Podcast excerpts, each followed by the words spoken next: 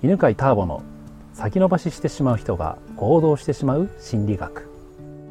はいこんにちは、えー今日も標高 1300m 八ヶ岳のキープファームショップからお送りしております、えー夏の暑さが過ぎ去って今周りは霧がいっぱいで、えーとてもいい感じですね。はい。で、えーとですね、前回の話がね、とても面白くて、権威者ブロックというのが話題になってね、と自分より偉い人とか力がある人の横にいると、そばにいると、なんか喋れなくなったり、遠慮しちゃったりするとっていうのを、つんさんの、えー相談からお話をして、つんさんの場合は、えーお父さんにそうじゃないだろうっていうふうに否定された経験から、どうせ何か言っても否定されるんじゃないかと思うと、言えなくなっちゃったっていうパターンですね。で、えー犬飼ターボの場合は否定されなかったんですけど聞いてもらえなかったっていう話があるんでまずちょっとその解説をしようかなと思うんですよね。うんと権威者ブロックってうんとそう権威者がよくねまあ取るパターンとして自分より下の人を軽視するっていうのがあるんですよね。否定するんじゃなくて軽視するってやつで相手が何か言っても取り合わないとか聞いてあげないとか時間を取らないみたいな。っていうのがあるんですよ。で、まあ、それもずっと昔からね太古の昔からなんか人類がなんかそういうななんていうのかなその上下関係の中で取ってきたタイトなんで、まあ、よくね子供がお父さんとかお母さんに話しかけても全然返事をしてくれないとどうせ自分なんかが話しかけても聞いてくれないんだってっていうふうに思ってそのうち自分なんかだからどうせ取るに足らない大事な存在じゃないんだってって考え始めてでそうすると今度違う人に対しても自分より上目上の人とかに対するとすると自動的に自分なんかどうせこんなくだらない人間だとか価値のない人間だから話してもしょうがないと思うと何も喋れなくなっちゃうんですよね。で、まあ、それがね自分の場合で、えーずっとね年上の男性っていうのが苦手で年上の男性と会うとねなんか言葉が出なくなっちゃうのね。でで面白いなあの一回喋んないとなんか喋んないパターンを続けてしまうのね。なんか喋んないキャラになっちゃうみたいな、うんああありますね。うん、でそれで気がついたんだけどで、まあ、自分の場合はねじゃあどうやってそれ解放したかというと父親はなんで話を聞いてくれなかったかっていうのを父親の立場から考えてみたわけで前回はねうん。つんさんにあのそうじゃないだろうっていうお父さんの気持ちをうん。考えてもらって実は愛情があったっていうのに気づいたんですけど、はい。うちの父親の場合はどうだったかっていうと、えー仕事が終わって夜もうまあ8時とかに帰ってくるわけですよ、うん。早7時に帰ってきたら早いねみたいなで9時とかに帰ってくる時もあってもうそうするともうヘトヘトに疲れててですぐお酒飲み始めてでナイターとか見るわけ。うん。でもぼーっと見てて。でそうすると「ねお父さん」って話しかけてもこうぼーでも魂が抜けた感じになってて。でもういつもそうなの。でじゃあなんでそんな風になってたのかって考えたらね、まあ大人になったら分かるんだけどそれはもう仕事で疲れてたんだよね、でなんでそんなに疲れていたかというと、まあ、昔は特に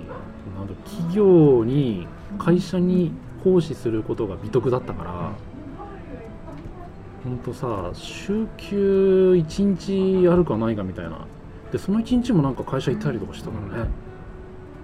で朝6時に家出て帰ってくるの8時とか9時でっ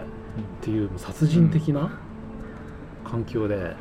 でまたうちの父親の性格ってすごく気遣いな人だったから会社ではすごくみんなに気を使ってでまたどんどん出世もしていくと部下もたくさん持って、なん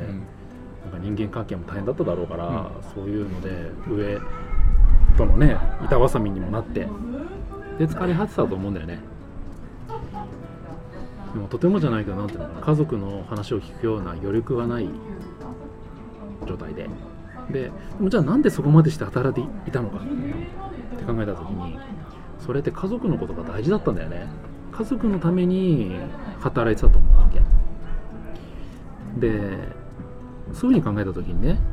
あ自分でなんか大事じゃないから話を聞いてもらえなかったんじゃなくてむしろ大事だったからだから体がボロボロになるくらいまで、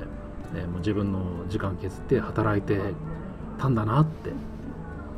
で分かったら、うん。急にあそういえば大事にされてたかなって記憶が急に湧いてきて例えば自転車の乗るのをこう練習してくれたりとか、なんかお土産にプラモデル買ってくれるとか、っていうのが急に出てきてあ大切にされてたんだと思ったらばその傾斜ブロックっていうのがもう軽くなるのね、うん。まあ、そんな風に自分なんか取り合ってもらえなかったっていう場合にはその親の立場からどうしてそんな態度を取っていたのか、うん。うん、っていうのを理解してみるとね助けになったりとかしますよね、今の話聞いててなんか気づいたこととかありますか？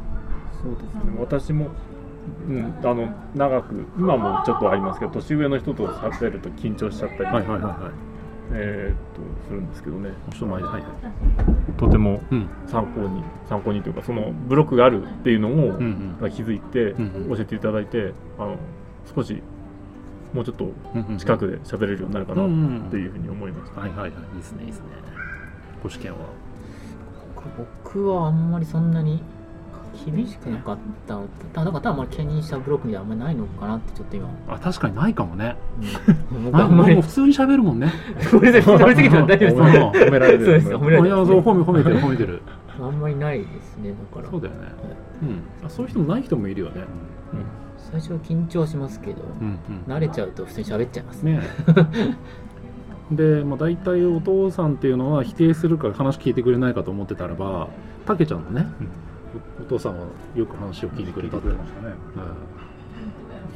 不思議ですね。不思議ですね、まあ、いろんなお父さんいいんだなと思って。やっぱねその両親がどんな態度を取るかでやっぱ子供っていろんなブロックができたりとかするんで、まあでもなんていうのかな。あのそこのまあ思うのはね、あの自分の場合はその権威者ブロックがすごく強かったから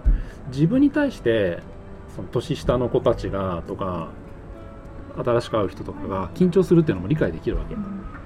だって本も書いてるし、うん。ね、なんか教えてるしって、まあ、だからでもそそのなんていうのかな、えー権威者ブロックから自分に対して緊張してるんだなっていうのも分かるから、うん。それがもし分かんないとなんか自分で嫌われてるのかなと思っちゃうじゃん。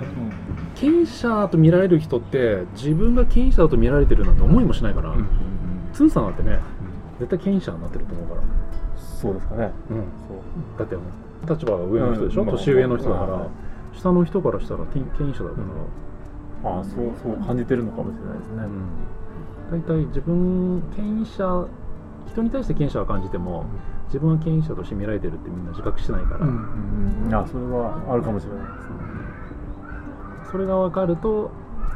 より相手とのコミュニケーションがね、うん。なんか声をかけてあげるとか、うん。あえて話をしてあげるとか、そう部下にもっと仲良くしてよってよく言ってます。じゃあ権威者いいいい上司ね、もしかしたら部下はねななんでそんなことするんだってうちの上司は言うんですみたいな。言われてるかうん。そんな悩みがあるかもしれませんけど。ということで、えー今日の話は権威者ブロックのね話で、えーそう。権威者っていう人にもなんかいろんな事情があって否定したりとか話を聞けなくなったりとかっていうのもあるし、まあ、そういう親がいたとしても、えーそういうのを経験してるとみんなが権威者ブロックって持つんだなと。うんっていうのは立場が上になったりとか年上になっていくと役に立つっていうそんな話でしたありがとうございますありがとうございましたこの番組は犬飼ターボ、ナビゲーター竹岡由伸でお送りしました。